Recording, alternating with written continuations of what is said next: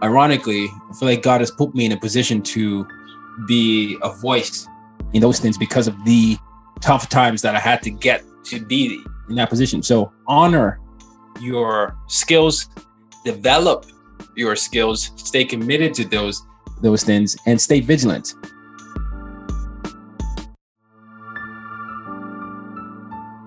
I'm Layla Saad, and my life is driven by one burning question. How can I become a good ancestor? How can I create a legacy of healing and liberation for those who are here in this lifetime and those who will come after I'm gone?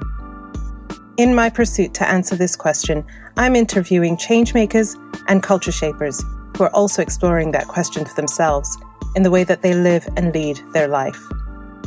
It's my intention that these conversations will help you find your own answers to that question too. Welcome to Good Ancestor Podcast.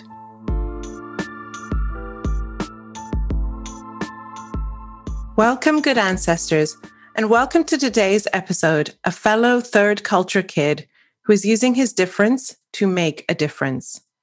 Tayo Rockson is a writer, speaker, consultant, podcaster, professor, and brand strategist who runs UYD Management, a strategic consulting firm that helps organizations incorporate sustainable diversity and inclusion practices. Tayo is the author of the brilliant book, Use Your Difference to Make a Difference, How to Connect and Communicate in a Cross-Cultural World. As the son of a diplomat, Tayo grew up understanding the nuances of multicultural diversity while living on four continents. Tayo and I talk about the importance of education, not perpetuating systemic oppression, and learning to communicate more effectively to help build a better world. Hello, everybody, and welcome back to another episode of Good Ancestor Podcast. I'm your host, Layla Saad, and my guest today is Tayo Rockson, the author of Use Your Difference to Make a Difference, How to Connect and Communicate in a Cross-Cultural World. Welcome to the show, Tayo. Thank you for having me, Layla. It's a real pleasure to be on. I'm glad we're doing this. I'm glad we're doing this. We spoke just a few months ago, earlier this year. I was very privileged to be on your podcast, As Told by Nomads, which I really want people to check out as well, because I know it was a really rich conversation. And so it's really great to get you on our podcast now and switch the tables and dig into your work and your story and everything that you're about. So before we get started, our very first question, who are some of the ancestors, living or transitioned, familial or societal, who've influenced you on your journey? First and foremost is the late Nelson Mandela. That's been a driving force for me since I was a preteen, living under two dictatorships when I used to live in Nigeria before we transitioned to civilian rule. But yeah, the late Nelson Mandela. We've got James Baldwin, Audre Lorde. There's so many, but those are the ones. And then living, big fan of Oprah, and I love, I don't know if you've heard, there's a Layla Saad. I don't know. Maybe, I don't know. You might, I had to look away because I wasn't sure. You have an uncanny resemblance to what I was talking about. But yeah, those would be the thank you. I feel very humbled to be included in that list. And Angela Davis too. Yeah. Yes. I have obviously been reading your book. And so I knew some of the ones that were in there. Nelson Mandela is heavily referenced in here.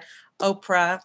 I know from your Of Kings and Queens series that Audre Lorde and James Baldwin are huge influences of yours as well, which is, you do these incredible series on YouTube and on social media where you share about various topics. And one of them, the Of Kings and Queens, looking at people from Africa or the African diaspora who have had huge influences. What inspired you to start that series?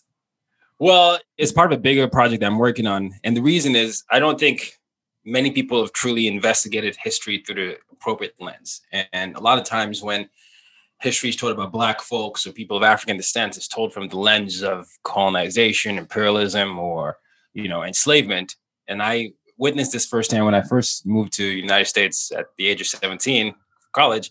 Mm. You know, all these weird ideas of people being surprised by my English or my complexion or any of these things. And I feel like it comes down to people not being aware of their ancestry and not aware of just how rich in royalty a lot of Black culture is embedded in. And my hope is to help humanize those elements of history that have been erased or forgotten, but also to give our young kings and queens something to look back on and say, I can see myself in that, or I'm continuing the legacy of such and such. And I think those things are important, and they play a role into why the world is as divided as it is today. Yeah. You talk about history actually in your book, and there was something that I wrote down. I want to find it. So you were talking about, yes, the poem. So I wrote down, like, I want Tayo to read this poem. It's a poem. You have it with you? I have the book. If you read the book, what Layla is referencing as, I try to make things genre bending, and I'm a poet. That's how I started. I started writing since I was 15. So in the book, I included a lot of my poems, but I have to find it here. And I can tell you it's on page 113. Ah. Uh-huh. And it's a poem called History Doesn't Have to Be a Mystery. All right. This is, I feel like I'm on my book tour. All right. Okay. So the poem is called History Doesn't Have to Be a Mystery. Here goes. History doesn't have to be a mystery, and yet it is for so many. I watch as lost stories of identity are trapped in misery, efforts to improve representation are silenced by fragility, because to do this means taking accountability. And since no one wants to face culpability, we teach a watered-down version of history that doesn't offend the majority. Marginalized groups are made to think their origins are from oppression and that they did so little in terms of contribution.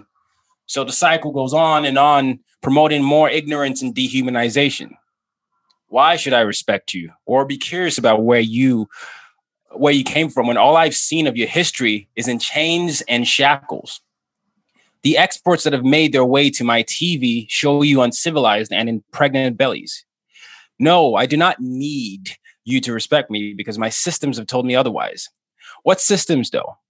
Systems that promote the exaggerated perspective of the West so it's easy for you to think of other coasts in jest.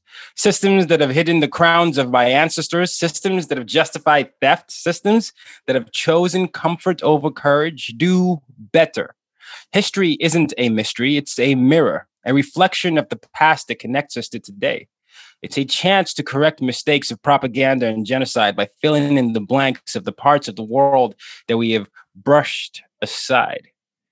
Just because some of us fear what history might tell us about our current traditions and heritage doesn't mean that we shouldn't tell complete stories of the past. History doesn't have to be a mystery. So why make it so? Doing so is literally dividing our world. Mm. Yeah.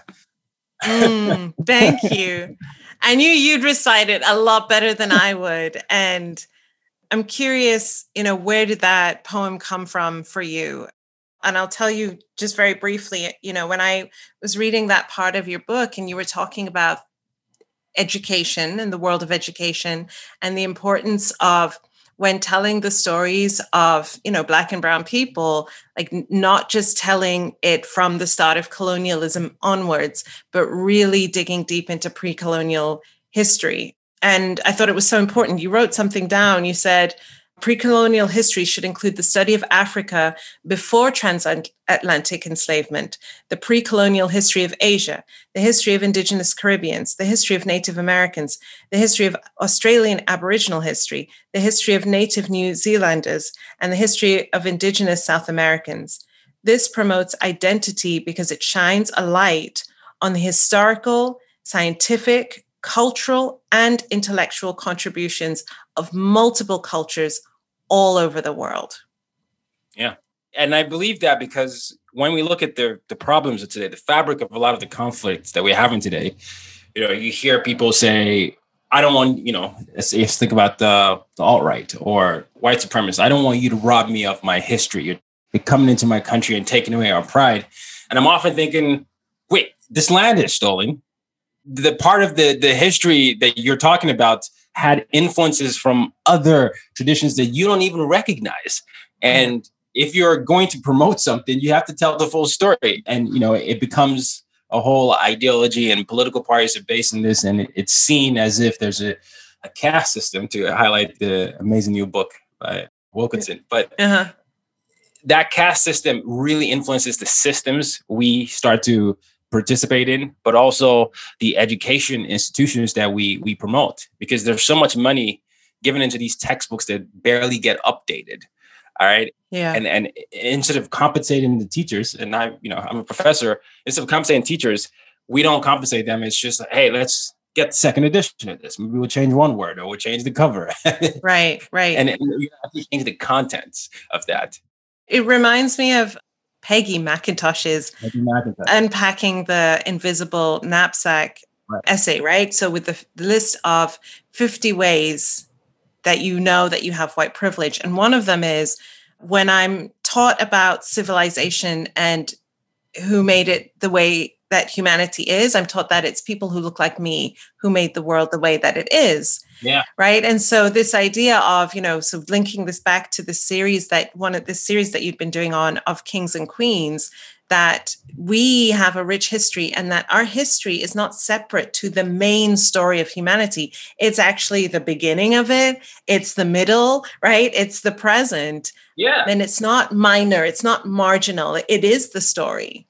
Yeah. Labor capital, right, is what a lot of people needed in terms of financing the world the way it is. Whether it was the British Empire coming and the African continent, British, Italy, Italian, Portuguese, all of them, labor capital, right? Imperialism. United States, a lot of the enslaved folks built the country, the infrastructures that are here today. If you're looking at the 1619 Project, highlights, details, just how influential and important that was needed, right? And all these things. We don't think about that when we're talking about history. We just think about, yes, this person invented this, this person invented that. And you're not understanding that in order for that to have happened, there are certain things that needed to be there. And I think that does a great disservice to the traditions we claim to have and the cultures we claim to have, because they're incomplete. Right.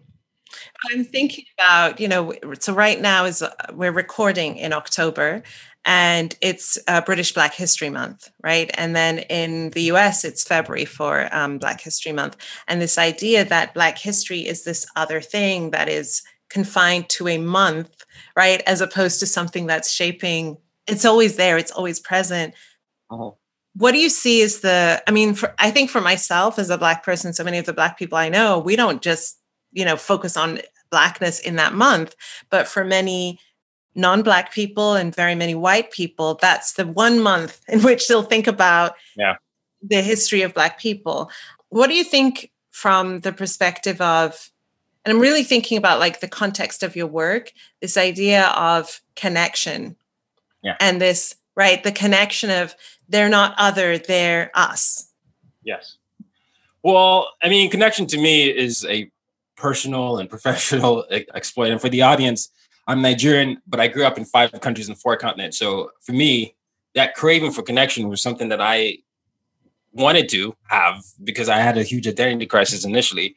But then I ended up growing up as being Black on 4 different continents. And I got to see how people were defining who I was before that. And as I was observing the world, reading the books of late Nelson Mandela and looking at that, I saw that people just didn't understand how to connect. In fact, they were looking at it through a fear-based lens, or you take this, I don't have this lens, instead of we can all participate in creating this narrative.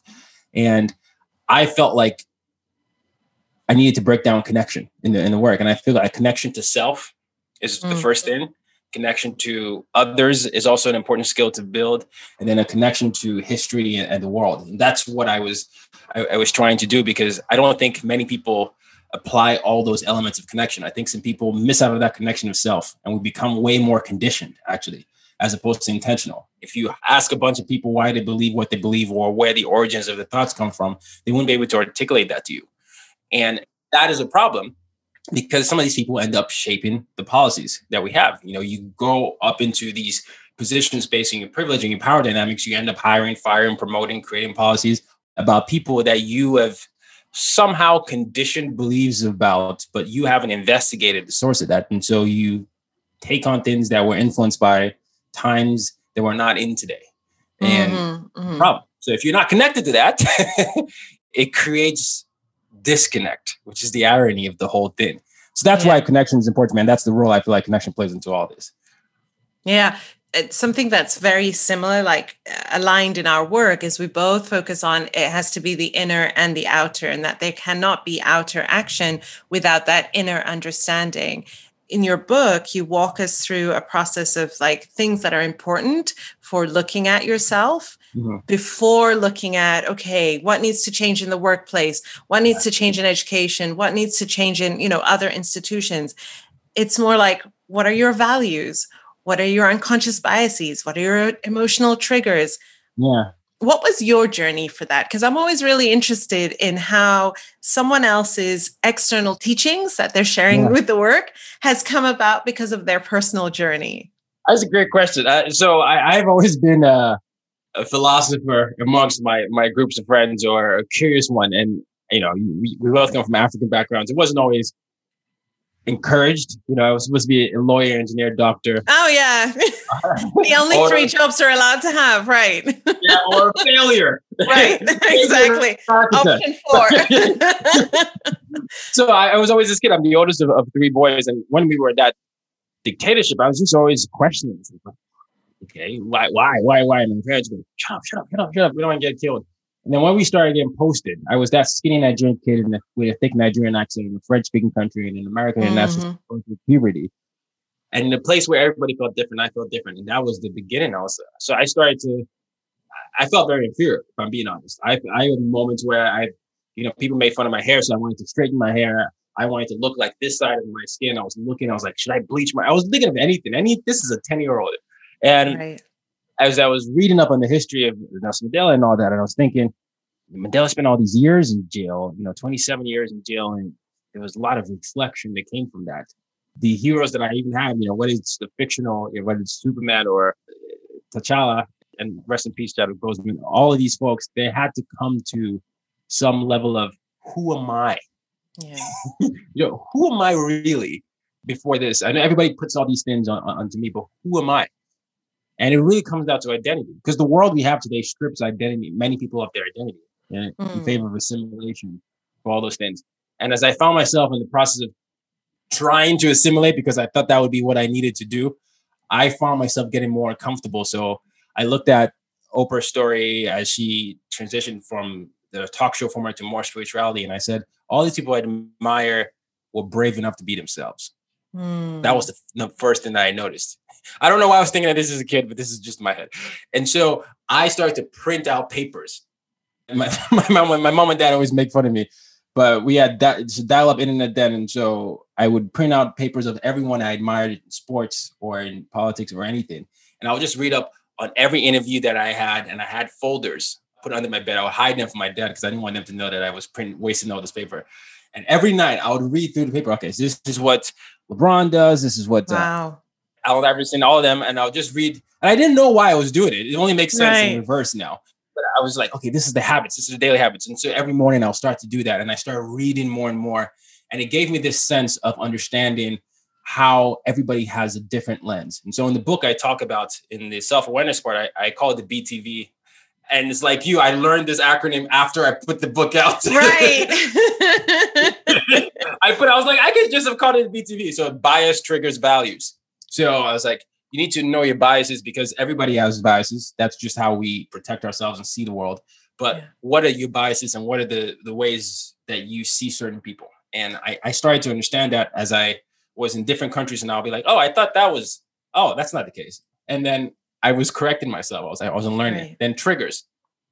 I get triggered by bullying, because I've been bullied emotionally, but never, quite physically. But it's always because you're the different one, so we'll try and ostracize you and alienate you. You put me amongst other people who were ostracized, and I started to realize, so these are the triggers. And so every time I would find myself reacting in a way where I couldn't control my emotions, especially when I was a kid, my parents would tell me, you you better control your emotions. What? You can't just be angry all the time. Are you always angry? And so as I was trying to tame my anger, and for Black folks, anger is, it's a weird relationship. We're not told to be angry anymore. And so as I was trying to suppress a lot of my anger, I was learning about my triggers, the self-awareness. And then values, I then realized at a very early age, especially when I came back to Nigeria, I went to boarding school. And in boarding school, you are essentially there by yourself, and you're with a group of people. And anyone that's gone to boarding school, I ended up being the head boy. People look up to you, right? But people try to break you down as well. And I came there as this Americanish guy who hadn't been to American, and everybody was so confused because I wasn't conforming to what I thought were toxic elements in tradition. And so then I said, if I need to succeed for these next 2 years, I need to figure out what my values are. And so I came up with my 5 core values: curiosity, courage, compassion, creativity, and joy. And my name, Akintayo, means a warrior or the brave one, as brother's joy. So that was my journey. I was learning through that. I was like, if I know my values, I'm not going to let the world define me, and I'm going to have my own boundaries. And as I have my own boundaries, I'll be confident and firm with who I want to be and who I want to show up at. So yeah, observations of myself. And that's incredible.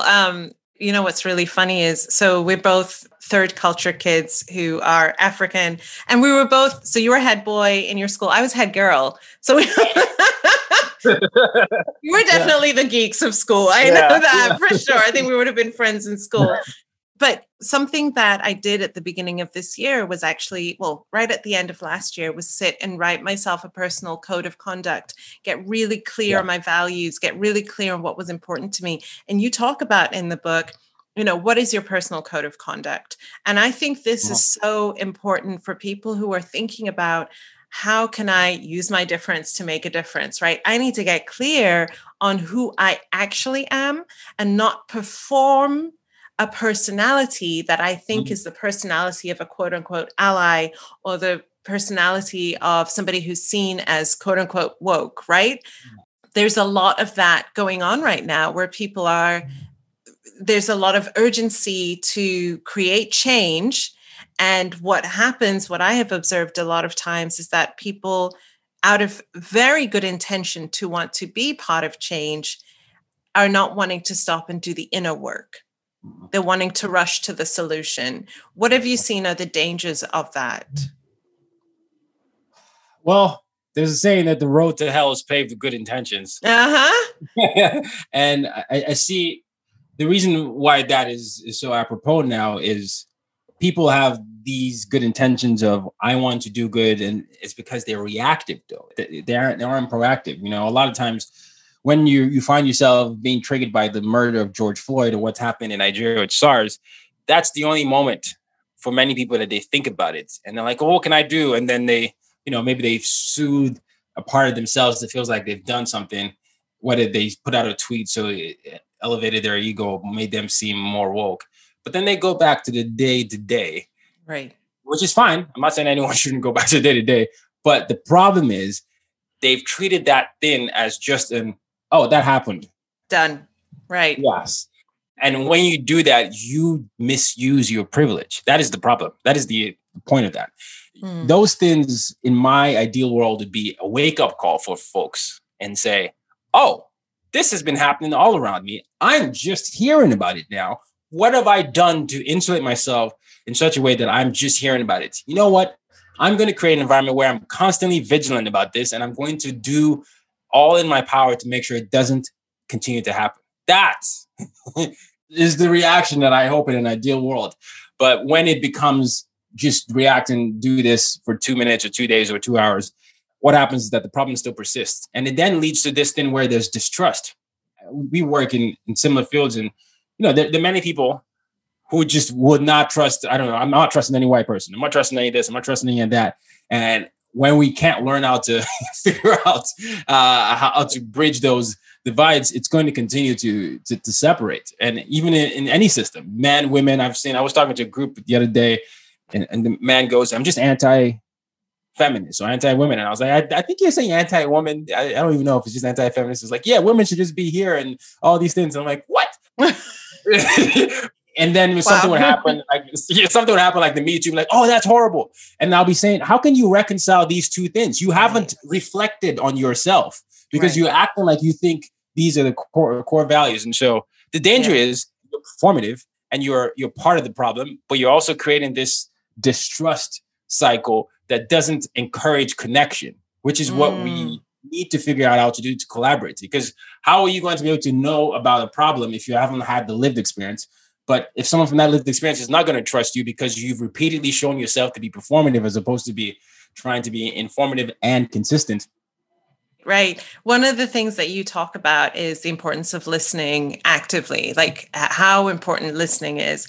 And I think that as we just having this conversation around performativity in so-called allyship, there's often this question of, okay, so do I listen then, or do I have to use my voice? Like, when do I listen and when am I supposed to speak up? And if I'm listening, does that mean I never speak up? Or if I'm speaking up, does that mean I'm not listening, right? There's like these questions that are constantly asked. How do you go about answering that question?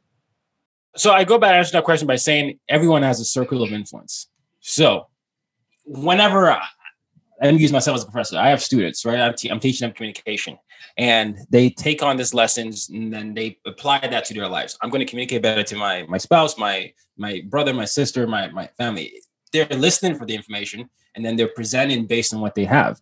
It doesn't mean you're powerless when you listen. It's you're collecting and gathering information, which is one of the things I said as a diplomat. Like my dad's job, his job is to listen. And then you're using that information you have to better society. So if you're quote unquote ally, your job is, I didn't know about the lived experience of people in the LGBTQIA community or, people in marginalized groups. What am I going to do? I have a family or a cousin that always spews out these rhetoric. I have a friend in Hollywood that greenlights movies, but the movies are always through a heteronormative perspective. I'm raising two kids. Maybe check the curriculum, right? Yes, exactly. Because I think it's like, when the focus is, oh, I have to do something that's so out there, right? So outside of that sphere of influence, it almost becomes a very reasonable excuse why you're not doing anything because that's so far away from you. But what's going on with your relationships with the people that you are in relationship with every day, right? The people at work, the people at home, people at your book club, right? The people at whatever hobby club you go to, that is your sphere of influence. Yeah. You talk about just sort of circling back as I'm thinking about this sphere of influence. And you ask these three questions. What is it? Who are your three best friends? Last three places you've lived in, and last three relationships. And I'm not asking people to, necessarily change. Maybe you reflect and you need to change. But the idea is, I feel like the equation for worldview is lived experiences plus exposure. If anyone is why do we see the world the way we do? How do we get here? I always ask people to reflect on their lived experiences and how much they're exposed to. So when you reflect on lived experiences, you're thinking about your three best friends, who surrounds you the most. Some people don't have up to three. Anyone that you consider your close best friends. The last three places you lived in. There's a point in your life where you have no choice. Your guardians or your parents, they put you it's where they're from. Right. And then people start to move based on, hey, I like where I grew up in, or out of rebellion. Or out of love, family, they all these choices. But consciously, unconsciously, we're making decisions and we're surrounding ourselves in different environments without, actively knowing that. And then when we are removed from those situations, maybe we're not as exposed. Or when we're embedded in those situations, we're definitely exposed. And then relationships, I'm not telling anyone to have different preferences or anything, but I'm telling people to reflect on who they consider worthy. Or beautiful or attractive, so that they can understand that, okay, so this is something that I have here that I need to reflect on. I'm sure many of us have had those people. I know I've certainly had people say, oh, for a black person, I think you're okay for black. You're kind of good looking. And they tell you this to your face. Yeah. Or, oh, wow. Yeah. I've had so many. I go through the list of microaggressions that I've had, but all those things, a good lens for you to give you a starting point on where your thoughts are. It also allows you to think of two concepts, what you think is right and wrong, and also your definition of freedom. And I think people have two definitions of freedom. Some people, freedom is more power without accountability. do whatever I want to do, whenever I want to do it. And I don't want anyone to tell me I can't do it. Exactly. Right. And then for other people, freedom is the ability to exist as who they truly are without punishment. Yeah. Now, if you have these two levels of freedom, the definitions of freedom, you can imagine the chasm that exists between that. That's two people think seeing freedom as a different way, and it causes a lot of division. And so I really want people to understand. Maybe this is really, I feel like light bulbs just went off in my head with that two definitions of freedom, because, you know, we're looking at the decades-long civil rights movements for Black people around the globe, right? But especially right now, Black Lives Matter movement in the United States, right? And then the EndSARS movement in Nigeria, right? So it's like that definition, the second definition of freedom is we want to exist. We just want our dignity. We just want our dignity. We want to be able to live the way that we are without being punished for it. Right. And the opposition is often side the other side of that freedom definition. Yeah. How do we bridge that chasm? We have to be honest. That's why it starts with first. Many people who have those power, those responsibility, have to be honest with the fact that, look, I am part of the problem and my power comes at the expense of others. And what am I willing to actually unlearn? Mm. You know, we both come from two of the major religions, right? Islam and Christianity. And in Nigeria, ironically, those are the two ones there, basically 50-50. And I remember as I was growing up with my spirituality and I was starting to figure out toxic elements of it and things to unlearn. That was the same thing. I had to be honest. I was like, I can't just say sin. Go here. Right. You're a horrible person. I don't even know why I said it was a sin in the first place. And so that was a starting point for me to figure out to unlearn. I was like, yeah, I am so part of this problem here. Or in the workplace, for example, why are most of the holidays Judeo-Christian? And I haven't said anything. And not everybody is Christian. We, you know, market Easter and Christmas and all these things, but I don't know how many Buddhists or Muslims I have around. We don't talk about Ramadan. You know, we don't talk about any of these things. And so that's what needs to happen. There has to be that level of honesty and saying, the way I am, does everybody feel that privilege? Can they feel like they can go safely to work and have that? If that's not what's happened to everyone, then I need to find out how to do that. And that requires cultural humility. Yeah. Cultural humility.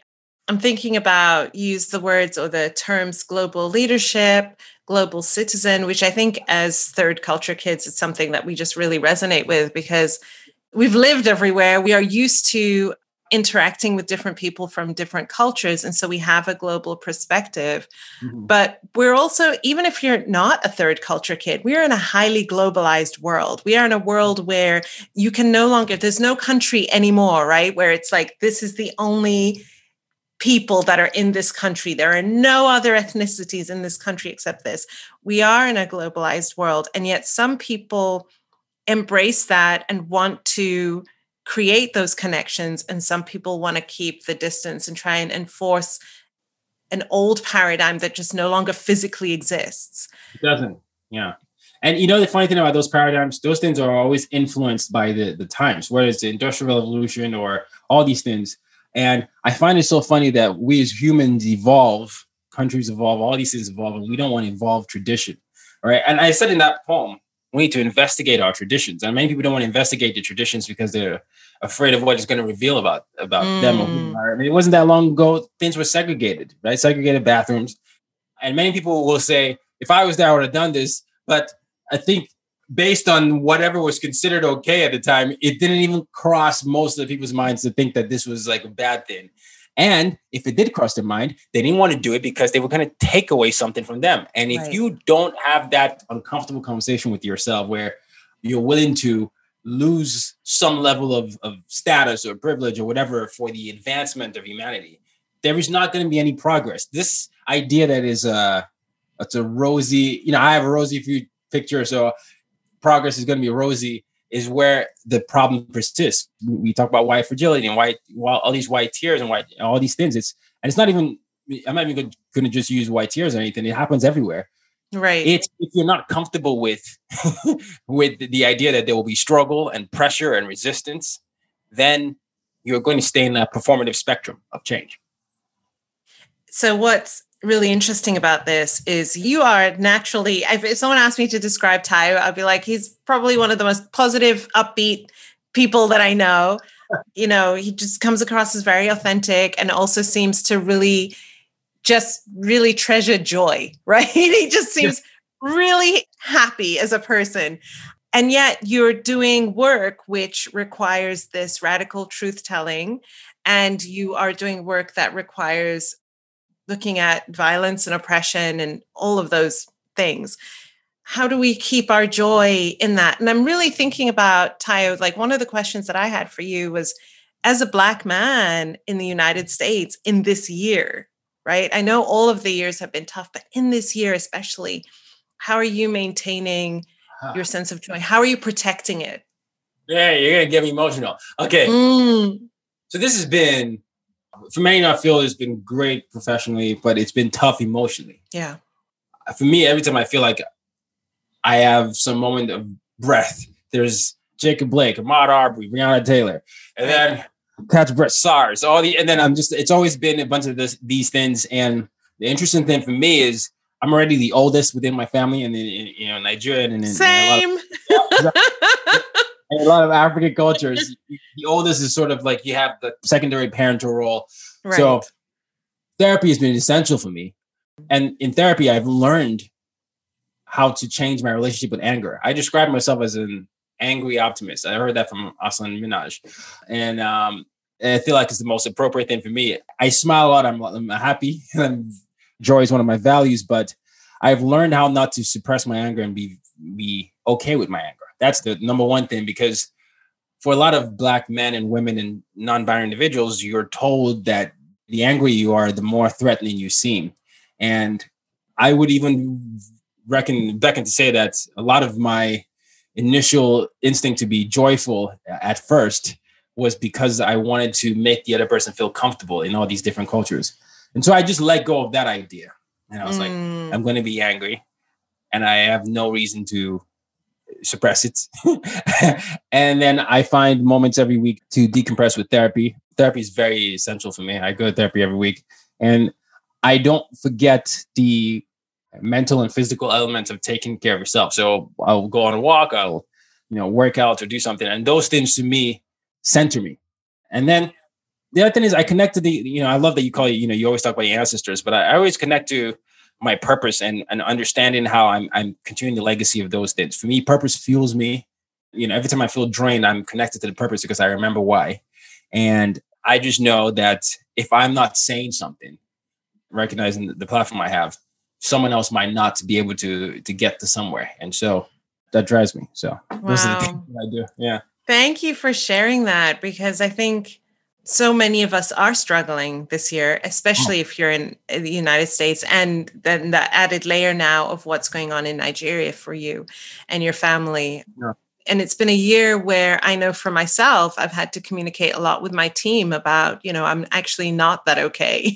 Yes. I have to step back quite a lot. I've been on sort of a sabbatical on social media and sort of stepping back, because it takes a lot to keep showing up when, like you said, you never get a chance to catch your breath because there's always the next thing. Yeah. And one of the functions of white supremacy and systems of oppression is to keep us constantly on this hamster wheel, right? Of fear and trauma and shock and pain, and making the choice to simultaneously say, I'm going to honor my anger and everything, my grief, everything that I feel. Yeah. And I'm going to protect my joy and my mental and emotional well-being like it's my job. I'm going to do both of those things. Yeah. That's been the thing for me. I think I was always, sometimes I'll be worried about shame. I'll have some shame about, hey, can I be happy now? or then other times I'll be like, I can't be happy. And it's just internal dialogue. But I want to bring this up because I've always had great respect for you. I even had greater respect for you when I was doing this anti-racism campaign, 30 days. And I was like, I'm going to model Layla's, me a white supremacist. And I think I had sent you a message on it, but you weren't sabbatical. So I was like, I'm just going to go through how she did it. And I put out this call. It was after the death of George Floyd. And I was throughout the month of June, I'm going to show up every day with a lesson. and I was using all my platforms, none of them. And I think when I was on day 3, I felt like I couldn't get out of bed. And I was like, how did how did she do this? And then I was having to find some source of energy. I ended up doing it, but it was draining. I paid for it for months afterwards. I'll tell you that. And it's why I always say I'll never run that, you know, me and white supremacy as a free challenge ever again, because there is a huge cost to pay that in the moment from our purpose and our passion, right? That we want to do something. We want to be part of change. We want to educate people and bring people along. We don't realize the personal sacrifice we have to make as part of that work. Yeah. Yes. So I hear you. I mean, I don't know how I did it, to be honest. All I know is that God was there. That's what I know. God was there. That's God right. was there is what I know, because it wasn't me. That's all I know. I think it's something external. I called it # let's talk bias. And it was the amount of questions and things that were coming. And I was like, you said this is what you said you're going to do, Tyler. Yeah, but all that, I hope the audience is understanding, because sometimes people get, and they're like, what's the compensation? Or what do we need? You're just talking. It's research, it's work, it's emotional labor. Actually, there's no amount of compensation that can ever pay for the toll that kind of work takes on you. There's actually no financial compensation. Like the life force energy that you lose from that, there is no financial compensation for it. The reason we do the work that we do is because there's something higher, right, than us that's calling us to it. Yeah. I mean, it's so fascinating hearing your story about how you used to research all these different people and sort of study them. But when did the moment for you come when you were like, this is the work that I want to do in the world? It was a gradual process. So August 22, 2012, I was living in Virginia at the time, and I had sort of given up on this because I had applied to over 85 jobs, and because I'm not a citizen, they were telling me we don't sponsor visas, we don't do all these things. So I wound up convincing one of my previous internships opportunities to say, hey, can you just it's the only way I can stay in the country. And then even they said yes, but they had me pay my, they're like, well. Oh, wow. Yeah. It was like, hey, well, you're going to have to find a way to get us this lawyer fee. And so I was like, okay, I guess I'll pay for it. And it was that I was at that place. And to August 22, 2012, I was about a year into this job. I said I tried, and I was in this small town that didn't feed any of I have a boisterous personality.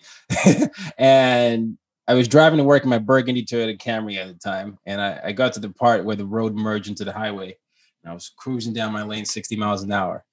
And all of a sudden, my lane gets cut to half, neighboring cars lost control. So I'm swerving out of the way so I don't get hit. Boom, one car, boom, two cars, boom, three. Wow. And then bam, I hit the left guardrail again. The car lifts up. It's about to flip over this bridge. I'm 22 years old. And the only thought that came to my mind at the time, as cliche as it sounded, was, have I done everything I said I was going to do? Yeah, here I was. Wow.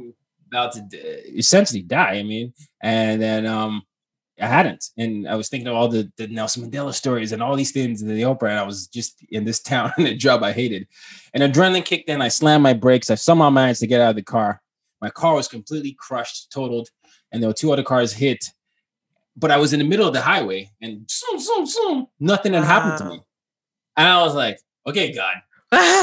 This is it. So I started to shift my mindset. So before that, my fear was not failing. That's part of what I was conditioned, as the way I grew up. Don't fail. You can't get this grade. You can't get that. Don't look at this. What will your family think? What will your extended family? So my fear shifted from not failing to not achieving my potential. And so once I shifted, I lost all element of what I was supposed to do and just did what I knew I am meant to do. And I quit my job. So I went down in visa status. And then in America, it's either school, work, or love if we need to stay legally, marriage, school, or that. So I said, I'm just going to go to school. So I came down to my visa status, got my MBA. And then in 2014, about a year and a half after that, I launched my podcast. That was when it started to fit. And it was a gradual journey because I just knew I was launching a podcast and I felt at ease with that. That led to speaking, led to consulting. And my blog was also out there in that moment. And I still write. And people started to really like my ideas. then I think it was after the Trump election that things happened in a sense where it wasn't more sporadic anymore. People were like, right. Hey, this guy's been writing about this for years now. Let's have that. And it was more intentional. But it was a long, gradual process from 2012 to get there. But yeah. That's incredible.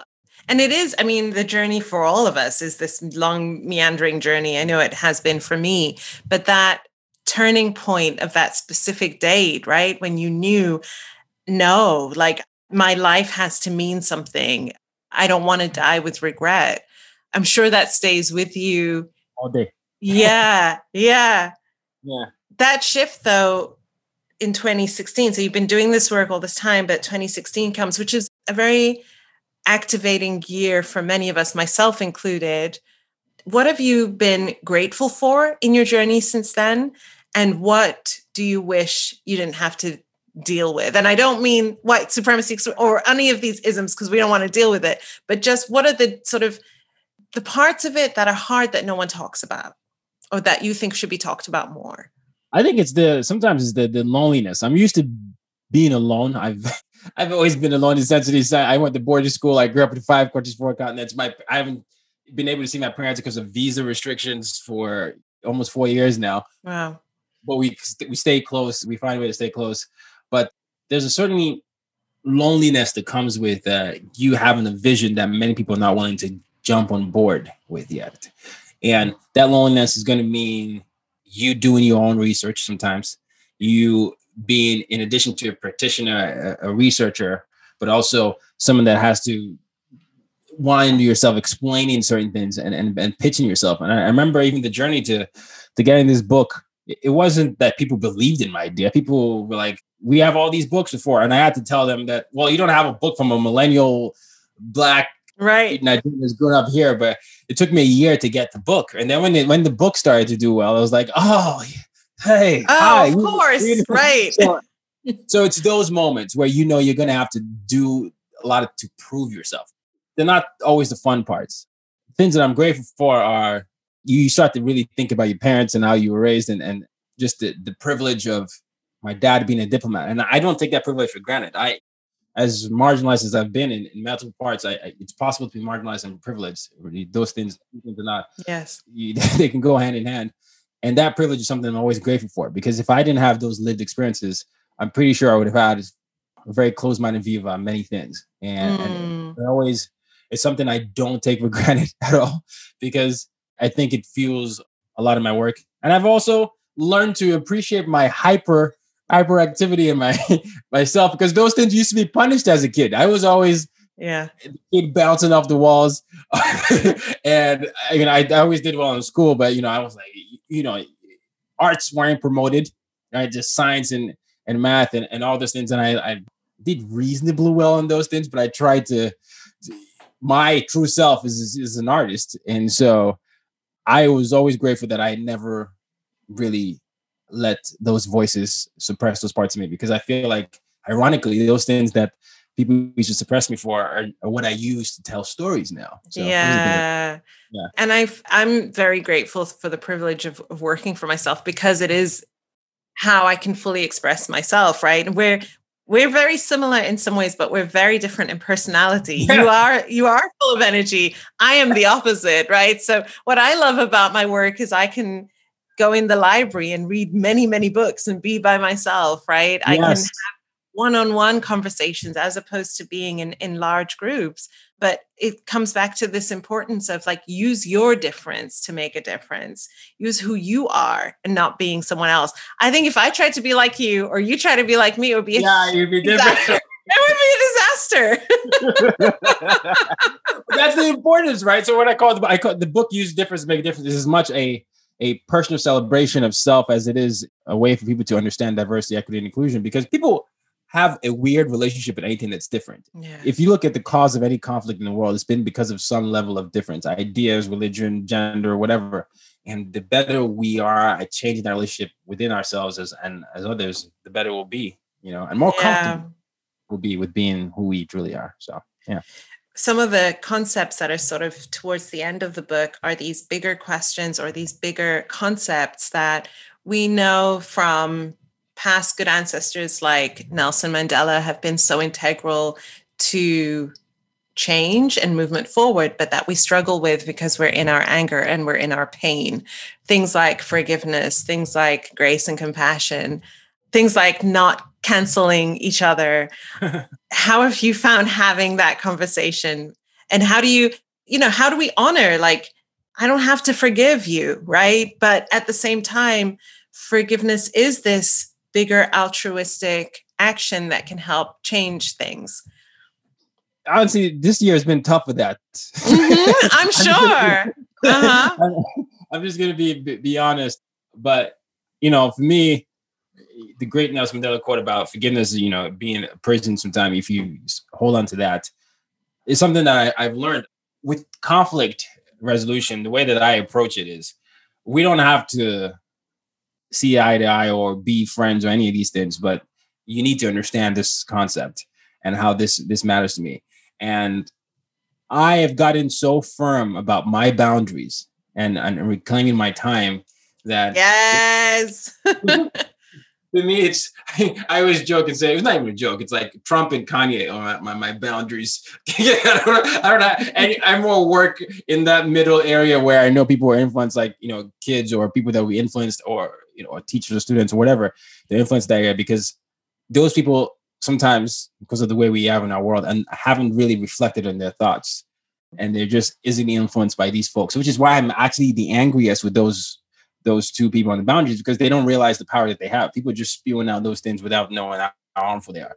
So I reconciled it that way. And I've learned how to examine what I need to forgive. If I find out that the anger I have is more self-serving as opposed to actual issue related, I've tried to be humble enough to let that go and just say, okay, so I don't need to hold a grudge here. It's fine. It's been 10 years. I don't know. I'm not talking to this person, but it doesn't matter. Just let it go. Leave it alone.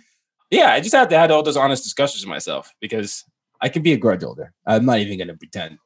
Right. And just in the larger context, like even beyond the personal, in the larger context, there's many reasons to hold a grudge, or maybe not hold a grudge, but just to be suspicious of the other, right? Yeah. Be wary, be self-protective because of what history has shown us and what present times are showing us. I've been saying a lot, like, when people ask, do you have hope that things are going to change? And I've been saying a lot in the context of Black Lives Matter, it's really up to people who have white privilege to give us reasons to be hopeful. We're here. We've been here. We stay in the work. We're inspired from our ancestors. We're inspired from our purpose to continue the work. But we can't just keep carrying it. We can't just be the only ones who are doing it. Yeah. And I'm glad you're that direct because I'm learning to do that as well. Because I think after June, many people started, I think your book made bestseller again, right? That month around that. Yes. There was a circulation of Black. Yeah. So everybody started, I know this Black person. I know that Black person. Right. And I remember, I've still been getting all those emails. What I realized then was like, this is one of the first times I've ever had leverage. And I was like, if anyone's going to ask me any of these things, I'm not sugarcoating anything. Nothing. Right. I was going to say exactly what you were saying. I was like, all right, if you really want to know how to solve a problem, that you need to start reflecting on these things and that's to happen. And this is the burden you have to start carrying as well. And so, yeah, that's what I'm doing. Right. I mean, I'm so glad you said that about, I'm not sugarcoating, right? Not that you would sugarcoat before, but really this is even more now of a reason why I will not. But there is this expectation oftentimes, like present this in a way to us that makes us comfortable, present this in a way to us that makes it palatable. You're talking about in your book, like how to counter oppression in the workplace, in schools, right? And what was the third one? I think in... it was media and it was a bunch of... Media, yeah. Right. I was going to say entertainment, but it was media. Media, entertainment, all those, yeah. Mm-hmm. Yeah, and you go quite into depth about what are some of the issues there. So for example, one of the things that you talk about in the workplace is the issues when it comes to recruitment, right? Mm. And the inherent biases are there. Who's doing the recruitment? What are the standards by which you're doing it? Like we need to actually pick apart and look at this. And so we can't tell you to do something that needs to be done, but do it in a way that's not going to upset you. Absolutely. And with recruitment, you know, because I spend a lot, that's probably what I spend the most of my time doing with my consultancy. It's when I ask people reflecting their biases, I know people would think of people as intelligent or dumb based on where they go to school at, you know, like, did you go to an Ivy League? And I'm like, okay, let me ask you. Yeah. Do you need an Ivy League for this particular position or not? And then you see that uncomfortable realization, like, oh no, but it'd be nice to. And I'm like, wait, why? Tell me why it's going to be nice to have them for there. And then having people walk there and then it was like, oh, I didn't even think of it that way. Or when it comes to sometimes people that are dyslexic and they spell things differently. And people are like, well, this person doesn't know how to spell. He's not intelligent. And I'm like, what? You haven't even gotten the person into the room to even know what ideas they have. Maybe his job is even writing related. Right. How are we getting it? And it happens all over. And it's just all these simple things that we don't even think about. And many people are too focused on being just good people. And I always say, you can be a good person participating in a bad system, which is what we have a lot of. That's why I would think about, yeah. And it's all of these, right? I mean, in this context of recruitment, all of these hidden ways that systemic oppression is there. It's maintained by people who are often even unknowing of how they are maintaining it. It's not just a racial slur or a, you know, an action that we can all say, okay, that was harmful. It's baked into the system. So we've talked about, in this conversation, we talked about education, the importance of teaching, you know, pre-colonial history and just knowing your history. We've talked about the workplace. When it comes to the media, you've talked in your book about the responsibility that journalists have. Yes. And how they can approach how they tell stories. If there are any journalists listening to this conversation right now, what do you want them to know about the power that they have right now and the responsibility that they have? So I'll use EndSARS, right? So there've been a lot of misinformation, disinformation, which plays a role into perpetuating things. I know I said that in the book, but it's important for journalists to know how to build relationships with the communities that they report about. That's the number one thing I want any journalist to understand. It's not even just for sources, but also for perspectives. You know, even if you're a journalist, inherently, yes, you have lenses, and in America we have a liberal lens on CNN and or MSNBC and a conservative lens on Fox. There has to be some level of painting and presenting multiple sides, and that comes from having true relationships with folks and being able to ask open-ended questions. And for opinion pieces, yes, you can include your opinion, but I really want journalists to start talking more about different perspectives so that other people can start coming to their own conclusions. Because I think it's very dangerous when people jump into these conclusions about certain countries or certain identities without actually having context or backgrounds, because people have different starting points to that. Not everybody's going to be as well versed as you are or as you assume your readers to be. And it's so dangerous because I can't tell you how many times people are always surprised that I'm Nigerian. I cannot tell you. You know, people they have all their Prince jokes. Is it because of your accent or is it because they have an idea of what a Nigerian person is? Accent, phase, apparently like you look different. You should be blacker or your accent sounds this or you're very articulate. Oh, that old gem. Or you're not a territorial, or you're a feminist. You're like, I don't know. People say like, yeah, all the Nigerians I know are this. I'm like, it's a number of things. Right. And so I just think those things play a role into that. But it's, citizen journalism, just really establish those relationships. You're really making it clear the importance of really getting clear on your biases so that you can understand what stereotypes you might have in your mind about people, because that will influence how you tell the story. The stereotype that you have of Nigerian people, the stereotype that you have of Black Americans, the stereotype you have about LGBTQ people, like whatever the stereotypes are, that's how you're going to tell the story. Absolutely. Yeah. And this goes outside of being a journalist, right? We all now have our mini platforms, our social media pages. That's so true. Right? Yes, that's so true. Yeah. And we are constantly telling stories. And so how are we telling those stories? How are we presenting them? You know, it's funny that you brought that up because it's so true. That's also what's affected the journalism industry, this speed. first-hand information, because many of us now are, I guess, quote unquote, I know journalists wouldn't want to hear that. I guess reporters, sort of, but we have platforms. We're citizen reporters. Citizen reporters. And we have platforms that we're now considered like sources, even though, again, that speaks more to our culture where we are not many of us as research focused as maybe say you and I would love to go to the library and read. Right. Because it's not, we have many things that provide information for now. So why would we in our head think of that? So there's that idea to be first because we might lose our jobs or it might, our platform and all that. But I do feel like there's a balance. I don't want the integrity of the news or the report to be sacrificed. Yes, of course. But that point about speed is really important to note as well. And I'm thinking about how the speed at which news spreads now because of social media, and if something was wrong in the story, it then creates these ripple effects which can be harmful, right? Or people don't know why they're sharing it, or people don't know if that was the correct thing to share. Yeah. So what do you think is important when someone is considering this is a crisis that's happening or a situation that's happening and people are asking, let's amplify this? What should people be doing before they just go ahead and repost? In the book, I stress the importance of being our own fact checkers, right? I think that's the habit that we need to start training ourselves to do more and more. There are many stats that show people sharing stuff based on headline, because it confirms their beliefs. And we need to do the same thing we used to do. We used to, in school, you show your work, right? For math, right? Or cite your sources for papers.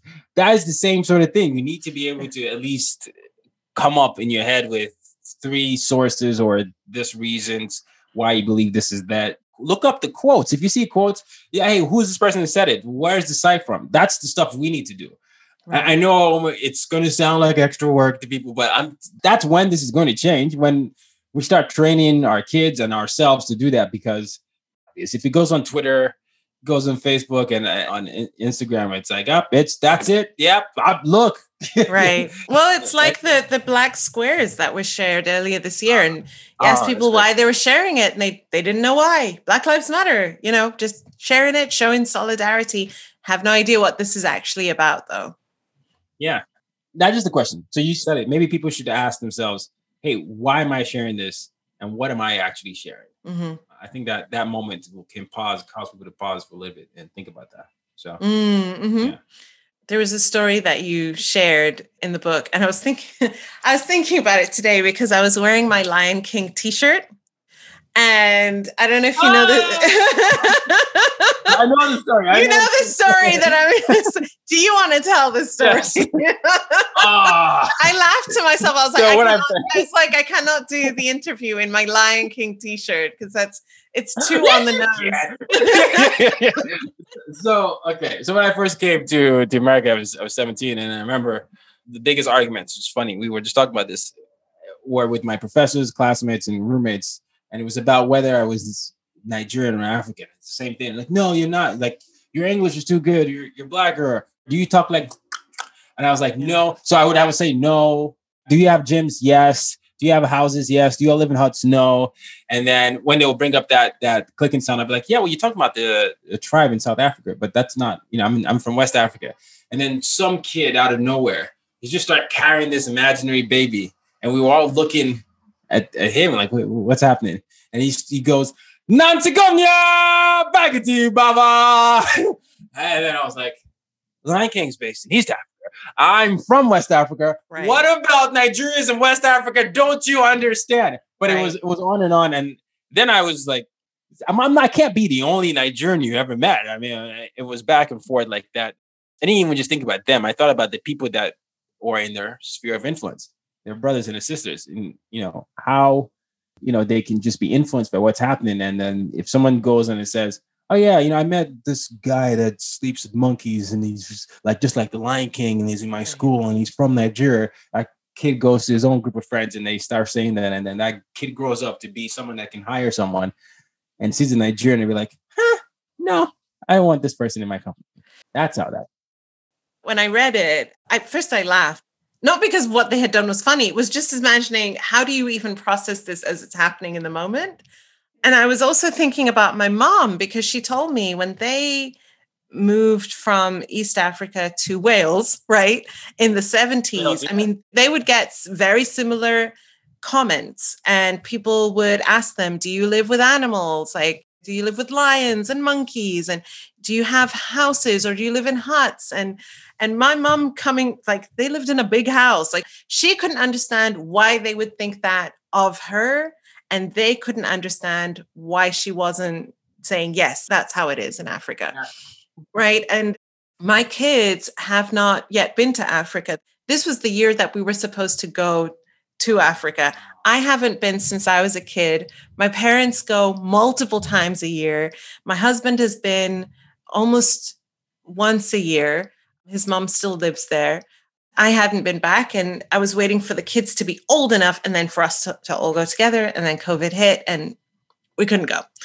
But we really talk to them about, you know, we really make it clear, like, this is what your culture is. This is who you are. This is a part of your culture, so that they don't get those stories indoctrinated in their minds as well. And what really strikes me about it is that, you know, on the map, like, not the map that is the normal map, but the map of how the world actually is, Africa is huge. There are so many other countries that fit inside of Africa with plenty of space to spare, right? Second largest continent in the world. So, yeah. Right. So when you're saying that South Africa, I'm from West Africa, I don't think people realize how far away those places are from each other, really? And how completely different those cultures are. And that the only thing that you have in common is that you have melanated skin, and that's it. Yeah. And you know, the funny thing I always tell people is, like, you can have so many different versions of melanin in Africa, and even white folks in Africa, and Arabic folk, and you're like, you're thinking of me as the whole representation of this country. Right. Our family is Arab, African. There's, yeah, you know, there's all different kinds of African. But when the stereotyped idea of what an African is, we know what the stereotypes are, but that it drives home this idea that the African continent and African people are down here, right? That comment that 45 made about shithole countries. Yes, I remember. Yeah. I guess what I'm trying to ask is, like, even though we have this very connected and globalized world, still there is this othering. There is this far distancing othering beyond going to Africa. Yes. How do people really build their understanding so that they're not reverting to stereotyped understandings? Well, on the education portion of the book, I said after education itself is education of environment. And so it's collecting and gathering information, actively listening, and being an active part of the community. And I was using my dad's background as a diplomat to tell the story. That was the lens. And I said, finding your inner Sherlock. But we need to start having that habit of collecting and gathering information. I think many people think that education stops within the four walls of a school system or schooling. Need to understand that this is an active learning. I can't express to people enough the things that I had to learn more about the LGBTQIA community. First of all, outside of school, because when I first came to America, I went to a very, very conservative university called Liberty University. I don't know if anybody knows that. It's the largest Christian university. And so they had different ideas. And I had to be intentional. I was like, I need to learn about a community that I was not familiar with, right? And that's an example. And so if you're thinking about othering, when you find yourself othering something, maybe it's through the news or you saying things that are not nice about a group of people, I would encourage you to then pause, reflect on why you hold that view, and then do more research in that, because that's the first step. Because many people have a lot of those views, whether they come out with it in public or not. And so starting with that, and that there are books, there are ways to expose yourself to different worldviews. And then there are ways for you to invite a form of listening, podcast, when we could travel, go to different events and those type of things. So yeah, just really reflecting your lived experiences and exposure. And then you find that your worldview can expand. And would you say it's really important not to or to learn how to also, as you're listening and being there and being present, to also learn how to decenter yourself as well. Yeah. You need to ask open-ended questions as opposed to leading questions. So you can't do the, yeah, but you really sleep with monkeys, right? No, you'd be like, what was it like for you growing up? What was your relationship with this team? How did you and your mother, have fun in this? When you start doing that, the reason why it's important to ask open-ended questions is you start to get glimpses of important things to them. Sometimes they might say, oh yeah, I loved spending time with my family this way, especially around October 1st because it was November, because it was our Independence Day. Then you have, oh, that's Independence Day. And then on our Independence Day, we used to go parades and go to grandparents, and we had this river. Oh, you got this geography there, the river. And then, this is important for families. You start getting all these pieces of information as opposed to you trying to but I went to Kenya one time, or I did this one time. Is it true that this happened? And then you're like, you're missing out. They can't tell you something because it's like you're trying to match them and say, I'm this person too. Yeah. And that sense of curiosity is really, really important. And I think anytime that you belong to a dominant group, right, you have to be really aware that you do belong to that dominant group, yes. Right? And be aware that the way that you're seeing things is going to be through that dominant lens and try and consciously take it off and be like, what if I just don't know anything about anything and just listen? 100%. Yeah. Yeah.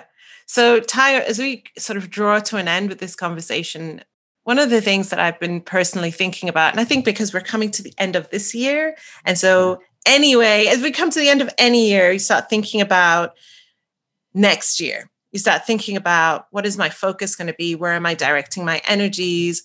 How do I want to show up? We're in pull of this together, building connection, using your difference to make a difference, being a global citizen, a global leader, while honoring your anger and all of those really valid emotions. Like, what are you tapping into for yourself that you're seeing yourself focusing on or directing your energy to over the next year plus as a way to continue to use your difference to make a difference? That's such a great question because I feel like I'm always in that reflective mode. Mm-hmm. But to that point, my whole thing is dismantling systems of oppression and building the next set of global leaders. And so for me, I feel like I've been building good momentum on the workplace front, especially with my consultancy. What I've been focusing on a lot is on education. So that's the thing. And it's on retelling history the right way it should be, and also trying to get into the field, which is why I became a professor this year, and see what I can learn from the systems so that I can learn how to potentially help in fixing it. So I've been focusing on storytelling in an educational format that invites more dialogue. That's been a big focus for me, and I'm sure it's going to be more in the next year or so. Well, congratulations on becoming a professor this year. That's amazing. That is incredible. I appreciate that. As a professor with a professor platform and this vision that you have, what is your dream in 5 years from now that you can look back and say, this is what has happened as a result of the work that I've put in and the work that I'm doing with other people? Now we see this. What is that thing?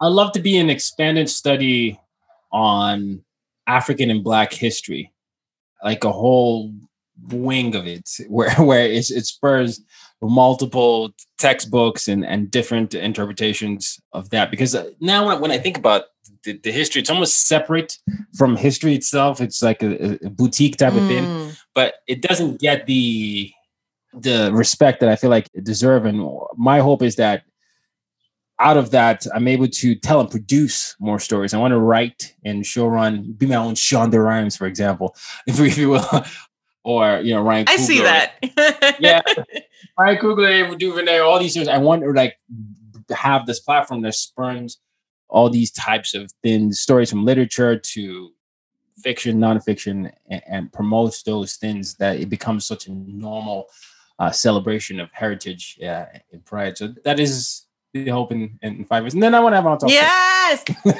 tune into that. Yeah. For our listeners who are asking themselves that same question around, how am I going to be directing my energies.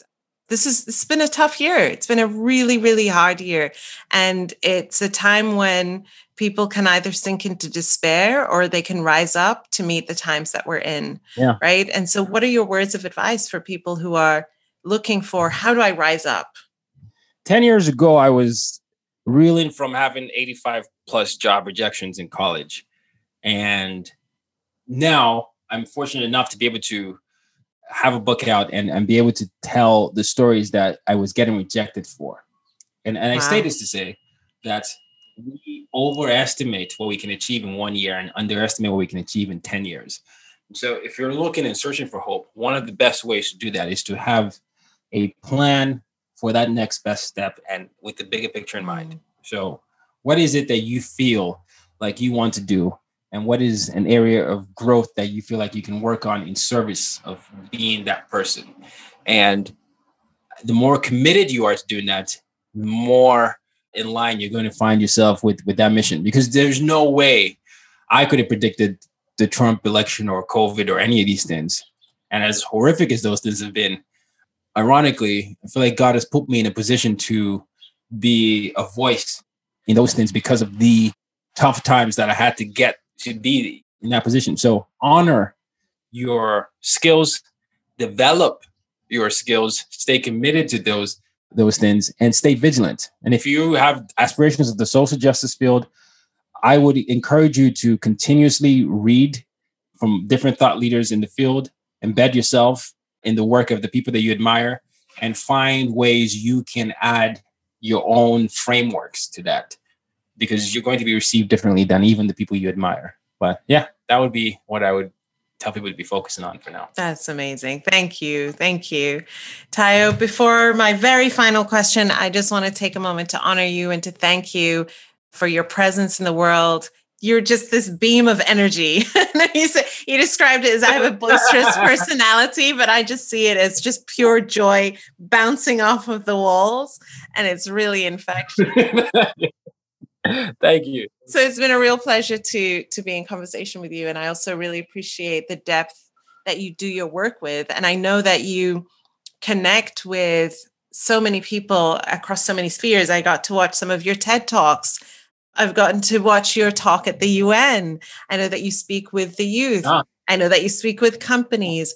You have this great way of connecting with people, and you're a great testament to this idea that if you just really be yourself, learn who you are, get clear in who you are, and show up in that way unapologetically in all spheres, it has a ripple effect on everyone. So I just want to reflect that back to you and acknowledge you and thank you. Thank you, Layla. Thank you. I really appreciate that.